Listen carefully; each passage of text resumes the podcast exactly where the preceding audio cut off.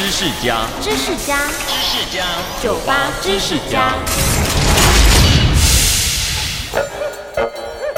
在英国，足球曾经是被禁止的不合法运动。大约一千年前，英国百姓开始流行踢足球，但当时这项游戏完全没有规则可言，随时都可以在城市、乡镇之间展开，街道、广场、农田都是比赛的场地，参赛者甚至可以到数千人，只要把球踢到对方城市的中心区，就算胜利。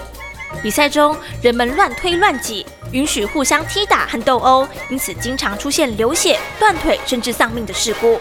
而且，只要那颗皮球所到之处，店铺、公共设施、民众的房子都难逃破坏，以至于这段时期的足球被称为暴徒足球。终于，在一三一四年，伦敦市长宣布禁止伦敦居民踢球。